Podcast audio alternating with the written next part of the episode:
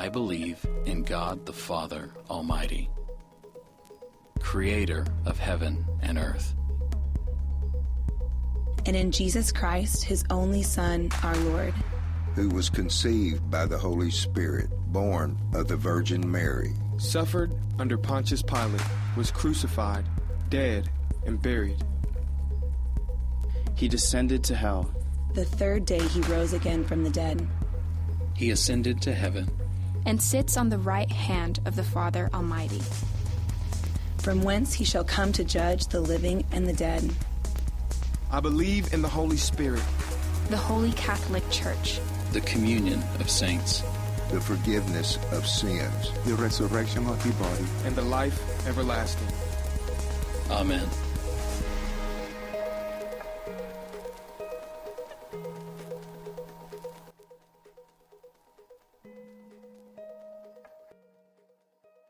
Our scripture this morning comes first from Romans chapter 8, verse 11, and then 22 through 24.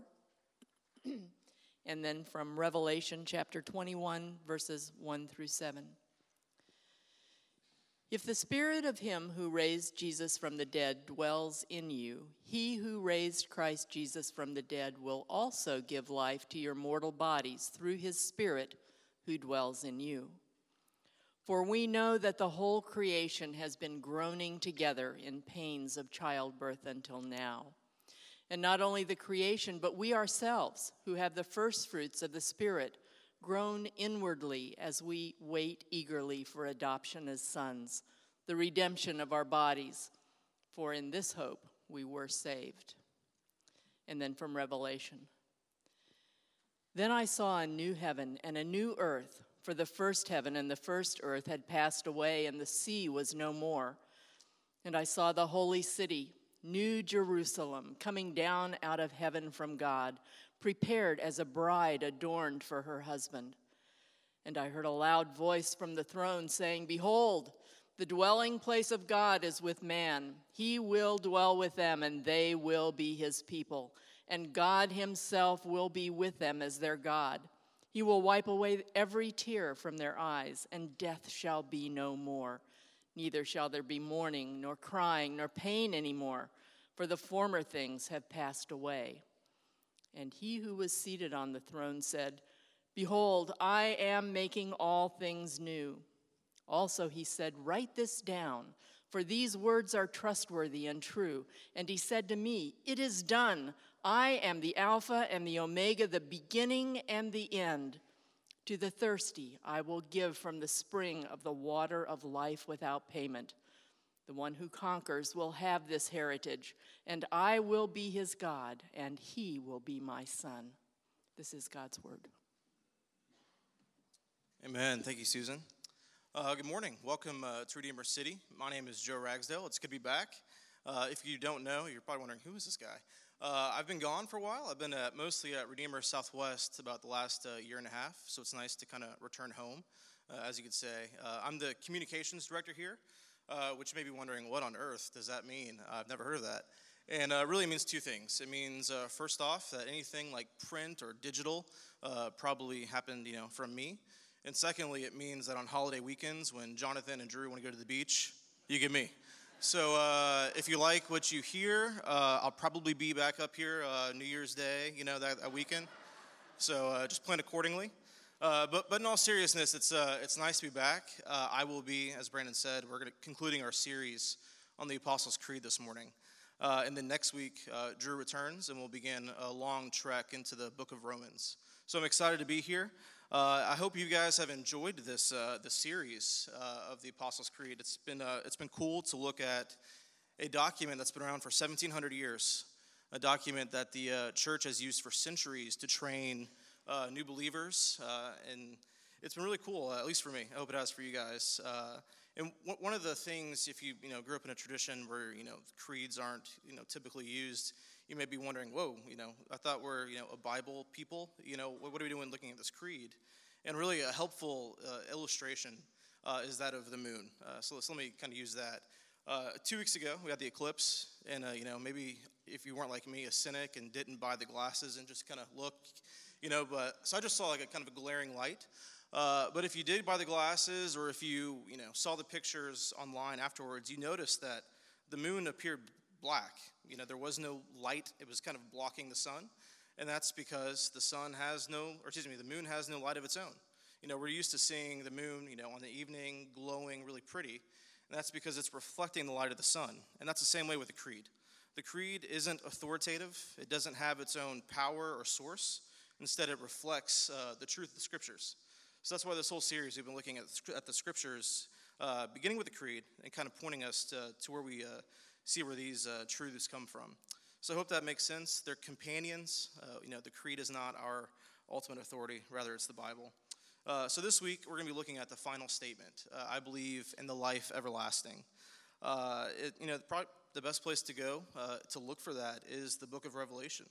And it's uh, pretty, I guess, providential, you could say, that we're actually there right now in a community Bible reading.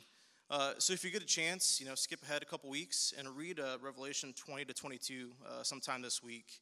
It really is a, uh, an awesome uh, section of Scripture. I think we wrongfully are kind of freaked out by Revelation. Like, can we be honest about that? And sometimes maybe even just skip it altogether because there's weird symbols and whatnot. But there really are a lot of great things that, uh, that John wrote for us there. And that's where we're going to be today. Uh, we're going to be uh, in chapter 21, verses 1 to 7. Uh, and we're really going to be looking at what, what do we believe about eternal life, about life after death. And uh, so before we get started, I want to offer you some World Religions 101. So, you know, step into our classroom. Uh, we're going to look at some competing ideas of views of life after death. so, to begin, some strains of Islam teach that if you've been a heroic man, when you die, you get 60 uh, virgins in paradise. Uh, a side note about Islam is that they have no assurance if they'll even get to this paradise. You know, you could keep the five pillars to the best of your ability, but ultimately, you have no assurance if you've done enough uh, to merit Allah's approval. Uh, in Buddhism, the goal is to end the cycle of suffering and to cease to exist at all, to just kind of vanquish. Uh, Hinduism teaches that there is a continuous cycle of life and death, and that through karma, you're reborn depending on how well you lived your life. So if you've been good and moral, you could become a king or a queen in a future life. But if you've been, you know, bad and a cruel person, you could come back as a cockroach. I mean, it really, who knows? Uh, Mormonism imagines a heaven where you could become like a mini god of your own planet. You know, there's, there's a lot of competing views throughout the different religious strains. Even people inside the church have, you know, conflicting understandings of the afterlife. Uh, I grew up in a, in, a, in a church with the image, at least for me, my, my understanding of heaven was a place where you dressed in white and you floated around on a cloud playing a harp forever. Uh, and if I'm you know, being honest, uh, that kind of sounded miserable to me. Uh, know, aside from flight, flight's, flight's kind of cool. But, uh, you know, I, so as a kid, I, I knew I didn't want to go to hell. But if I'm, I mean, heaven, that particular version of heaven wasn't particularly appealing to me either. So uh, I think we kind of maybe missed the mark somewhere on what the end game is for Christians. And that's what we're going to look at today, you know, because what John describes in Revelation and what Paul describes in his letters, as well as you know the uh, the prophets in the Old Testament, is a kind of a different view of the life everlasting. Uh, what, what, the Bible teaches is that heaven exists now. Uh, if you look back to Jesus' words on the cross to the thief, he says, Today you will be with me in paradise. But there is a future world uh, to come that God is bringing about. This is the new city, the new Jerusalem that's coming down, literally, not figuratively. Heaven is going to come down and transform everything. So that's what we're going to be examining today. So if you look at your outline uh, that we provided for you, uh, we're going to be talking about the new heavens and new earth. Uh, so, uh, by way of outline, uh, what we're going to see first is that the new heavens and new earth is ultimately what everyone's longing for, whether you're a Christian or not. Secondly, it's better than we could expect. And lastly, uh, it's something we can enter into now. So, as we begin, uh, we, we were all made for eternity. All of us, whether Christian or not, we uh, have a longing inside of us for another world. Uh, in the books we read and the TV shows and movies we, we watch, uh, we see it play out time and time again. Disney has built a billion dollar empire on this idea of uh, you know, the happily ever after. You know, it's almost a universal truth. Whatever story you're you know, participating in, uh, you know, it follows the same arc. Everything's great, the bottom falls out, and then 90 minutes later, everything's you know great again. You know, time and time again, even if you're you know binge watching a show and you're like four or five seasons in, you know that eventually, if I keep watching and watching, the good people will win. Eventually. Uh, you know, this is almost universally true. It doesn't matter if it's you know the Little Mermaid, uh, Lord of the Rings, or all seven or eight Fast and the Furious. The good people are going to win. You know it. You know it. No matter how bad you know the the, the scene may be, you know it's going to happen. You know, good is going to overcome evil. Everything will be made right. Uh, it's part of our humanity. It's part of being made in the image of God that has us longing for the happily ever after. You know, where death is no more, where injustice comes to an end, where war ceases, and all the tears are dried. Uh, we see it not only in the stories that we tell, but also uh, throughout history. C.S. Lewis comments on the fact that since every culture, no matter the period, writes and thinks about and dreams about the heavens and eternity, it points to the fact that we're not made for the world as, as it is in this condition. He writes uh, that heaven is the remote music we were born remembering. The whole human race has a kind of deep memory of paradise lost, a faint but powerful awareness that there must be another, better world for which we are better suited. So we know, we know inside of us that the world is not as it should be, whether you're a Christian or not. If you watch the news, we see nothing but you know, horror stories. There's hatred, there's war, there's exploitation, there's injustice, there's poverty, there's natural disasters. You know, there, we, know the, we know the world is not the way it should be. And that's why you see so many instances outside the church, you know, of social justice. You know, you, people are trying to correct what they see. That's why you see, you know, efforts to, to help people in war-torn Sudan, and you see people working uh, to try to save those in the sex slave industry and brothels. Or the civil rights movement was it was an action based on this is not how life should be. You know, so from all walks of life, whether you're Christian or not, there is this longing in us that knows that things are out of whack. And Paul talks about this in Romans 8, where he says that we are groaning inwardly as we await the world to come. You know, we long for the kingdom. And what John tells us in this passage is that the kingdom is coming, the kingdom is here, and it's actually going to be better than we could expect. Uh, these words from Revelation tell us that there is a new world coming, a perfect celebration where tears are wiped away, where all things are made new. Uh, it's hard to even try to kind of wrap your mind around that because I mean, our experience is not like that. How can there be a world made perfect? What will we do there? What will it look like?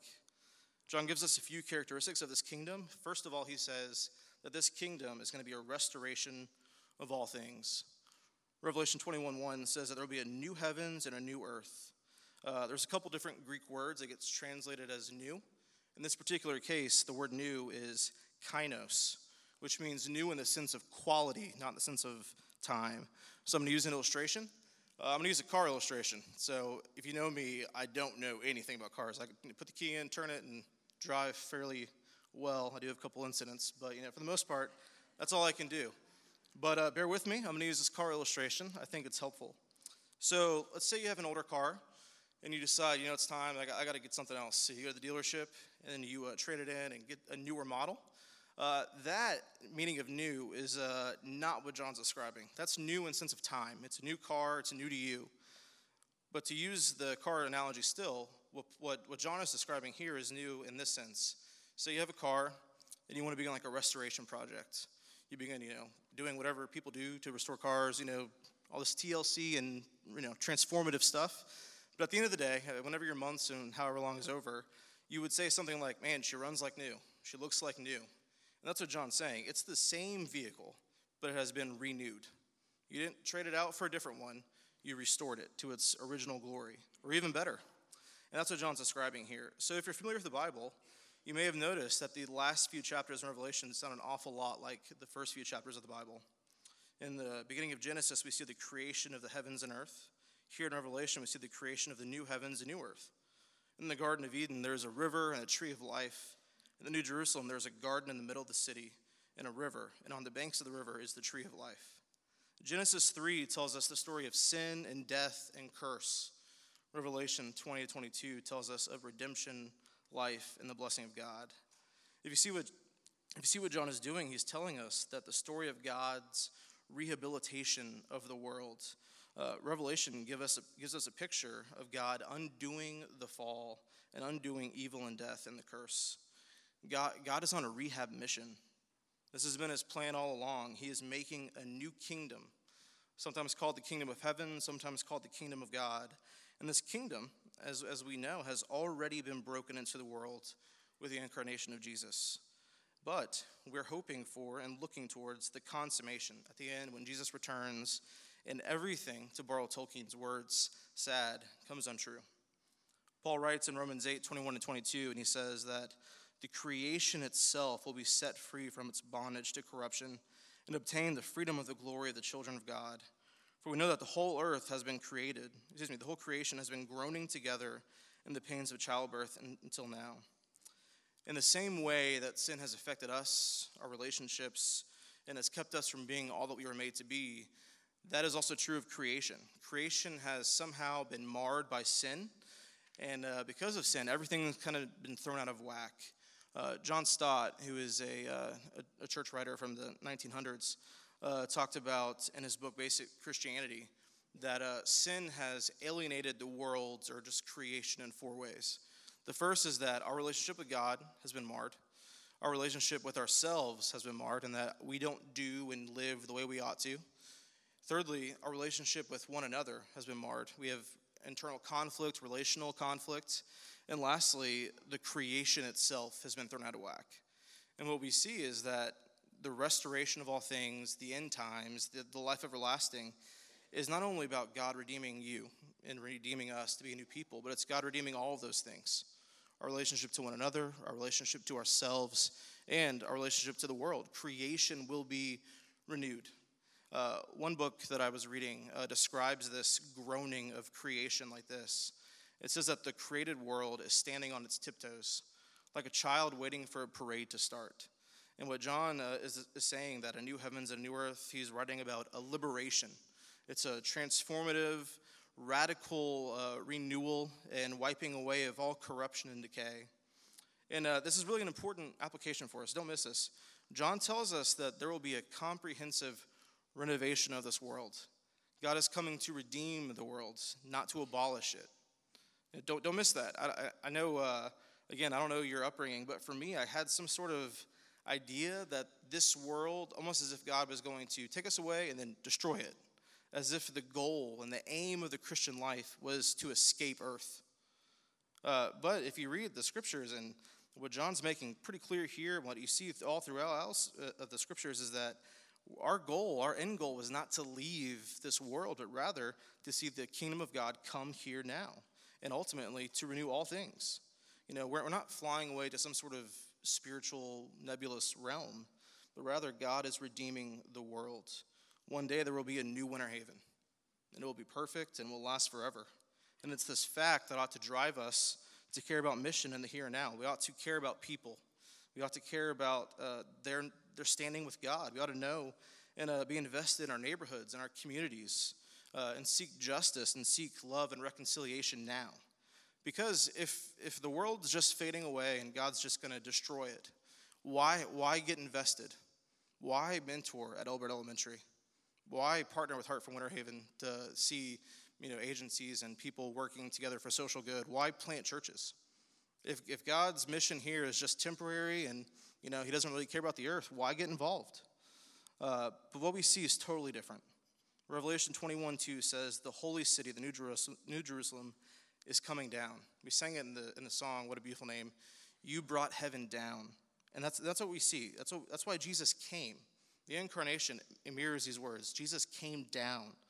Uh, he came down from heaven to earth, and it was the inauguration of his kingdom, his kingdom here on earth. Uh, Jesus taught us this in the Lord's Prayer. Uh, so when we echo his words, Thy kingdom come, Thy will be done on earth as it is in heaven, we are praying the kingdom down. We pull heaven down to earth. We begin the work that Jesus will complete at the end. And that's why our mission statement as a church is to make the invisible kingdom visible uh, here in Winter Haven, because we are partnering, we are joining God in his mission that he's already begun. Uh, where we're trying to align ourselves with him. Uh, Revelation tells us that God will rid the world fully and finally of all infection, all evil. And this makes way for a new cosmic order where brokenness and suffering and death are banished. Uh, this is what John's talking about in Revelation 21 4. He says, He will wipe away every tear from their eyes. There will be rest for your trials and your pains and your suffering. You'll have no more enemies. Uh, John continues, And death shall be no more, neither shall there be mourning, nor crying, nor pain, for the former things have passed away. Uh, the new order that God is bringing about in this life everlasting is an order of peace and joy. None of the evils of the old world can hinder you. Uh, you'll be fully enjoying the presence of God. And, and it's important to understand this because John is writing his letter uh, on the island of Patmos to a people. He's writing to a particular people that are going to go through a terrible time. And he's trying to give them peace and comfort and hope. You know, we often describe our troubles at work and in life like, man, I'm getting thrown to the lions. These people, under the reign of Domitian, they were literally getting thrown to the lions. Like, you know, it wasn't a figure of speech for them. Uh, they were about to endure just unimaginable persecution. You know, Christians at this time were being mutilated, they were being dragged to the streets, some were being lit on fire to light courtyards. Uh, you know, and so what Paul, excuse me, what John is trying to give them is a hope in a future world, a living hope. So no matter what you're experiencing, uh, you can endure it. Because um, the way you live now is determined by what you believe about the future. Do you believe that when you die, you rot? Do you believe that nothing matters? Or do you believe in a new heavens and a new earth where everything wrong will be made right? That's how you endure trials, clinging to the hope of the world to come. Uh, Howard Thurman was a leader in the civil rights movement, and he said that uh, this otherworldly hope is what many of the slaves clung to during the horrors of their enslavement. Uh, it's recorded that many of them sang songs aimed at the world to come. I don't know if one of them was on Jordan's Stormy Banks, but it probably should have been because that was you know amazing. I'm glad Terry picked it because it fits perfectly this idea of longing for the future, where, where sickness, sorrow, pain, and death are felt and feared no more. And, and Thurman writes on this fact. It's a fairly lengthy quote, but, but listen to this. He writes that the facts make clear that singing these songs did serve to deepen the capacity for endurance and the absorption of suffering. It taught a people how to ride high in life, to look squarely in the face those facts that argue most dramatically against all hope, and to use those facts as raw material out of which they fashioned a hope that the environment, with all its cruelty, could not crush. I mean, I can't even fathom the life of a slave, living, being owned by another person, but yet the cruelty of that situation could not crush them because of this hope of a future world. And this reality of the new hope and a new heavens and new earth uh, should give you hope. You know, even though we're not facing enslavement or lions, maybe you're exhausted. Maybe in your marriage you're thinking, I can't go on, I can't take it anymore. Or you have a job that you just hate. Every day you're just lying in bed, just wishing you could do something else. Or you might be just disheartened by the sorrow in the world, you know, seeing all the, all the tragedy. Or maybe it's the darkness of your own heart that you just can't get past, or your loneliness, or if you have chronic pain. Uh, where can you get strength for today? Where can you get strength to get through the situation? It comes in the hope of a glorious future. You can try dieting, you can try burying yourself in hobbies, you can switch jobs or marriages or cities or churches. Uh, you can maybe even escape the pain for a few moments but in order to be sustained, uh, you need a much bigger hope than any of those things. You need a new heavens and a new earth and a new order, knowing that joy and peace is coming. And that's what you need. You need that hope now uh, to endure. Uh, but there's something else. There's something else that differentiates our world now from the world to come. And it's probably the most important thing. It's that God will be there. Revelation 21 3, uh, John writes, Behold, the dwelling place of God is with man he will dwell with them, and they will be his people, and God himself will be with them as their God. The best thing about the world to come is that God is going to dwell here with us.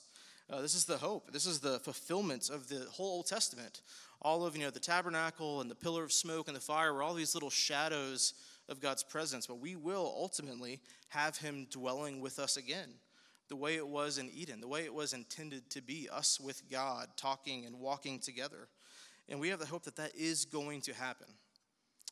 Uh, this new world, uh, this new world to come, it sounds amazing. It really is when you, when you think about uh, just the pain and sorrow of this world uh, at the moment.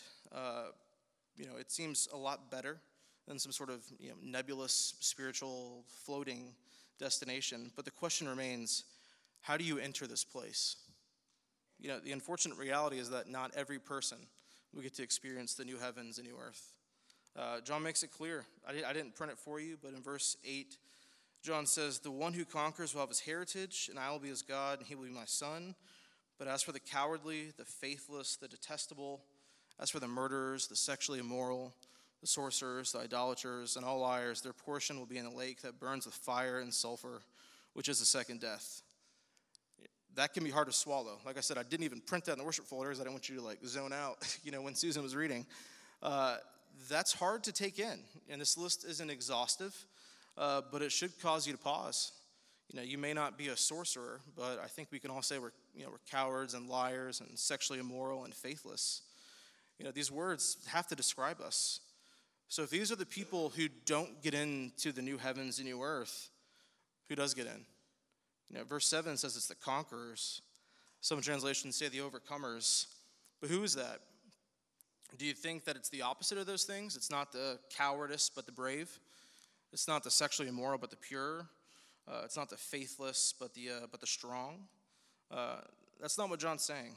Who are the conquerors? Who, who are the overcomers? It's not the moral, it's not the upright. You can't even be those things.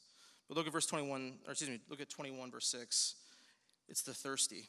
It's, uh, John writes, It is done. I am the Alpha and the Omega, the beginning and the end. To the thirsty, I will give from the spring of the water of life without payment. That is how you get into the world to come, by being thirsty, by asking God for something you cannot pay for. That's the gospel. Salvation comes to us not by being moral, right, or pure, in fact, the Bible says you are not these things. You know, you get the life everlasting by recognizing that you're not moral, you're not right, you're not pure.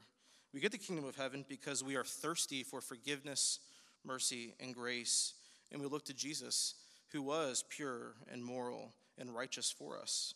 So, what we do, the way you get in, is by placing your faith in Christ and drinking from Him, the spring of water, without payment. Uh, C.S. Lewis closed his Narnia series uh, in the last battle uh, with this paragraph. It's rather lengthy, but uh, it kind of describes all of this that we're talking about today. He writes, And as Aslan spoke, he no longer looked to them like a lion, but the things that had begun to happen, right after were so great and beautiful that I cannot truly write them. And as for us, this is the end of all stories, and we can most truly say that they all lived happily ever after. But for them, it was only the beginning of the real story. All of their life in this world and all of their adventures in Narnia had only been the cover and title page. Now, at last, they were beginning chapter one of the great story, which no one on earth has read, which was gone forever, in which every chapter is better than the one before. Uh, you see, the life everlasting, uh, it's something we can enter into now. Uh, in God's providence, not only did I preach the sermon last week at Southwest, but also uh, both weeks I had to attend a funeral of a, of a Christian. So it's kind of unique how God worked that out. And in these funerals, there, yeah, there was tears and people were sad, but ultimately there was hope because these people were united to Christ. They, they drank from the well of which they could not earn and could not repay. And that's why the friends and family weren't sad or weren't without hope because they knew that their loved ones not only experienced the kingdom of God now, but even in a more better, glorious way now that they've, got, now that they've died. You know, the resurrection of Jesus, his victory over sin and death, was the inauguration of the new heavens and new earth. So those that are found in him by faith can experience the hope of everlasting life here and now. Jesus dealt the death blow to death. So if you're in Christ, you can live with the assurance that this world, as it is now, with its pain and its suffering and its brokenness, is just the prologue. Just like Narnia, all the adventures is just the beginning. Uh, it's not our final destination. Uh, but death is now an entryway into the new world, the new heavens and new earth, where we will be, our, we, me, where we will be with our Lord in resurrected bodies, resurrected just like Him, dwelling together on earth, just as God has always planned and promises to bring about. So let's pray.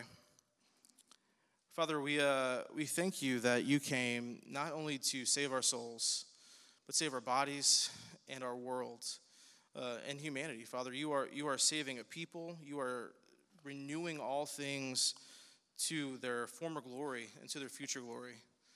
So, Father, we uh, pray that we can align ourselves with you as we live here on earth, that we could cling to the hope of the world to come, that we could uh, align ourselves with your mission of bringing the kingdom of God here in Winter Haven, Polk County, and the world.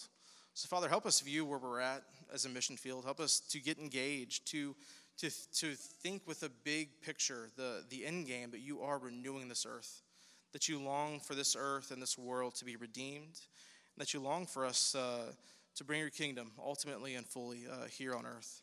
So, Father, give us hope for today. Uh, no matter what trials we're going through, or no matter what suffering we might be enduring, Father, uh, give us the hope and assurance uh, that you will be true to your word. You will see uh, heaven come down uh, in all its glory uh, one day. So, Father, we pray in your name with full assurance and full hope that you are a covenant God that keeps your word and that gives us great hope. So, Father, we pray these things in your Son's name. Amen. We, we all want something more, some, something new, something better. And that something that we all want is life everlasting. And, and we will get it. That day will come, brothers and sisters in Christ. But, but until that day comes, uh, we have this, this blessing, this promise of God over us. So please receive the Lord's blessing over us. May the Lord bless you and keep you. May the Lord lift up his face towards you and be gracious to you. May the Lord turn his face towards you and give you his peace, both now and forevermore. Amen.